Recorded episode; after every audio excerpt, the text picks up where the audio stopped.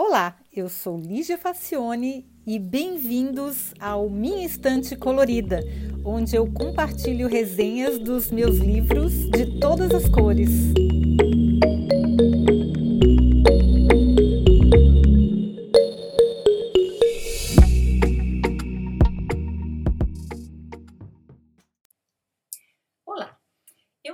Escritor Daniel Pink desde muitos anos, desde o livro que ele publicou que se chama A Revolução do Lado Direito do Cérebro. Aí, quando eu vi numa li livraria de aeroporto o livro When: The Scientific Secrets of Perfect Timing, eu não pude deixar de levar para casa. E olha, posso dizer que não me arrependi. É, uma tradução bem livre seria When, é, ou quando, os segredos científicos de um perfeito timing. É, o Pink reuniu estudos científicos sobre os padrões de comportamento dos humanos em relação ao tempo. Na verdade, a discussão toda é sobre timing, mas eu não sei como traduzir essa palavra para o português. Timing é tipo a hora certa, é o, é o ponto certo. Mas eu não sei como traduzir isso. Bom, o autor começa explicando que há padrões de comportamento facilmente identificáveis com a ajuda da tecnologia sobre as decisões que tomamos em relação aos horários do dia. E começa apresentando uma análise feita com o auxílio de inteligência artificial que analisou 500 milhões de tweets publicados por 2,4 milhões de usuários de 84 países em um período de dois anos. Gente, é coisa pra caramba. É muito, muito grande essa pesquisa. A ideia era identificar os efeitos positivos, como entusiasmo, confiança, nível de alerta, e efeitos negativos, como raiva, letargia e culpa. Os resultados são impressionantes, independente se quem escreveu o tweet era norte-americano, asiático, muçulmano, ateísta, negro, branco, homem ou mulher, o padrão era claro o humor positivo aumenta pela manhã, reduz consideravelmente à tarde e volta a crescer no início da noite. As pessoas sentem-se mais felizes ao longo da manhã e menos felizes à tarde. À noite, as coisas começam a melhorar novamente. É claro que esse é um padrão estatístico, antes que alguém diga que não é bem assim, né? Foi um negócio colossal, um estudo usando inteligência artificial, porque para tratar esse volume de dados não tem como, né? Então, eles fizeram um algoritmo para conseguir identificar essa, essas emoções, esses efeitos. E tem mais uma pesquisa interessante, olha só. Três escolas de negócios americanas conseguiram autorização para gravar 26 mil chamadas telefônicas de 2.100 empresas públicas durante seis anos e meio. Olha, gente, o volume de dados desse negócio é absurdo. Eles se valeram de algoritmos linguísticos semelhantes aos usados nos estudos dos tweets, que a gente falou ali em cima. A conclusão: as chamadas no início da manhã eram quase sempre positivas e racionais.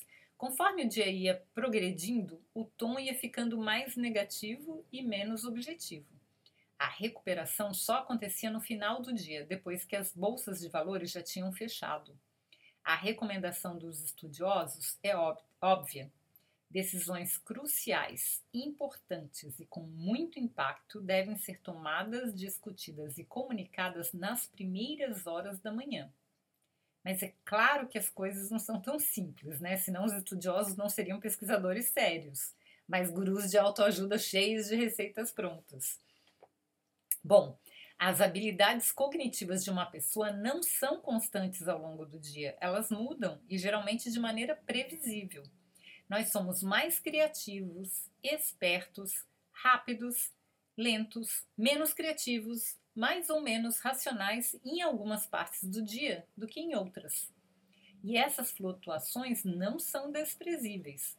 Para se ter uma ideia, a diferença de performance entre períodos do dia podem ser equivalentes a uma pessoa estar sóbria ou sob efeito do álcool. É um negócio que é fácil de observar, é perceptível. A outra pesquisa interessante, dessa vez em escolas dinamarquesas, olha só. As crianças tiravam notas melhores em provas de matemática se as fizessem pela manhã. Nos Estados Unidos, descobriu-se que os erros médicos ocorrem com muito mais frequência no período da tarde independente dos profissionais e do hospital. Gente, olha que informação importante. Se você for fazer uma prova ou uma cirurgia e você puder escolher o horário, escolha de manhã. É importante, isso pode fazer diferença no final. Bom, mas como eu disse antes, nada é tão simples, pois as pessoas têm seus próprios relógios biológicos, que no meu tempo se chamava biorritmo, mas no livro ele chama de ritmo circadiano. Biorritmo é a coisa de gente mais antiga, né? Agora se, agora se chama ritmo circadiano. E ele influencia tanto a nossa fisiologia como as nossas condições psicológicas. Os estudiosos classificam as pessoas em três cronotipos. As cotovias, que acordam de manhã e aproveitam bem o dia. As corujas, aqueles seres noturnos que detestam acordar cedo e o que eles chamam de terceiro pássaro, que estão entre os dois, mas sempre mais perto das cotovias estatisticamente. É, eu vi aqui que eu tô mais para cotovia. Coruja, com certeza, eu não sou, porque eu, 10, 11 horas da noite, tô morrendo de sono. Não sou uma pessoa da noite. Mas para terceiro pássaro, mais perto da cotovia, talvez, porque também ninguém gosta de acordar às 5 da manhã, né? Então, pelas pesquisas, a, as cotovias são cerca de 14% da população, quem gosta de acordar de cedo, de madrugada, para aproveitar bem o dia. As corujas são 21%, que são o pessoal que trabalha na noite né, e, e produz mais à noite. E o restante, que é a maioria esmagadora, 65%, são o terceiro pássaro, como eu, talvez como você. O interessante é que não necessariamente se passa a vida toda num tipo. Olha que interessante. Com a idade, as pessoas tendem a ficar mais matinais e os adolescentes são mais noturnos. Bom, o livro traz dicas para a pessoa se autoavaliar e descobrir seu tipo e seus horários mais produtivos. Também recomenda o melhor período do dia para tipos diferentes de tarefas, tipo fazer trabalhos analíticos, tomar decisões, criar uma impressão, ter insights, enfim. Para cada tipo de tarefa, tem um horário do dia que a pessoa vai produzir mais ou vai tomar melhores decisões. E tem algumas recomendações surpreendentes também. Tipo, olha só, não tomar café logo depois de acordar, pois a cafeína quebra a curva de crescimento do cortisol, que é o hormônio do estresse, no sangue. O ideal seria tomar a bebida entre 60 e 90 minutos depois de acordar, depois que o cortisol já atingiu o auge e você está realmente acordado e alerta. Então, essa história de tomar café para acordar, devia acordar e depois tomar café. Ó, que interessante.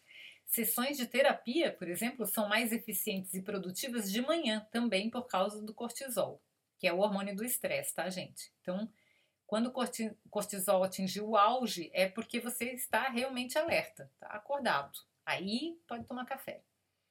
Para diminuir os efeitos negativos normais no período da tarde, é importantíssimo fazer pausas periódicas, tipo caminhar 5 minutos a cada hora, tomar água ou mesmo tirar os olhos da tela do computador e olhar para um outro lugar que não seja uma tela. Isso que é o mais difícil, né? Bom, para se ter uma ideia, o negócio é tão tenso que até julgamentos são afetados.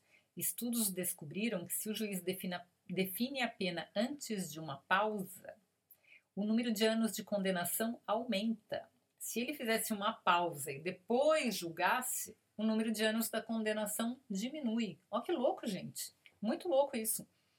Outra coisa surpreendente: a refeição mais importante do dia, ao contrário do que pregavam nossos avós, não é o café da manhã, mas o almoço.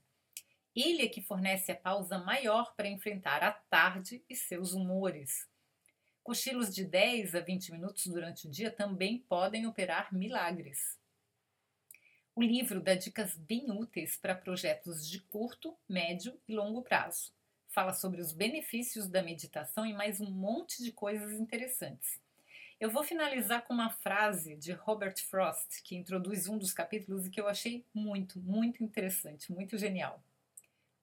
Tarde sabe de coisas que amanhã nem desconfia. Gostou? eu recomendo demais o livro, tá, gente? Pode ajudar bastante a gente que tem dificuldade em adaptar os horários para fazer as tarefas. É, lembrando que você pode ouvir todos os episódios no site Minha Estante colorida.com. Você pode comentar, você pode comprar o livro. E se você comprar o livro pelo site Minha Estante Colorida, você ajuda a sustentar esse podcast que é feito só com amor no coração e mais nada. Tá bom, gente? Até o próximo episódio. Espero que vocês tenham gostado desse. Tchau!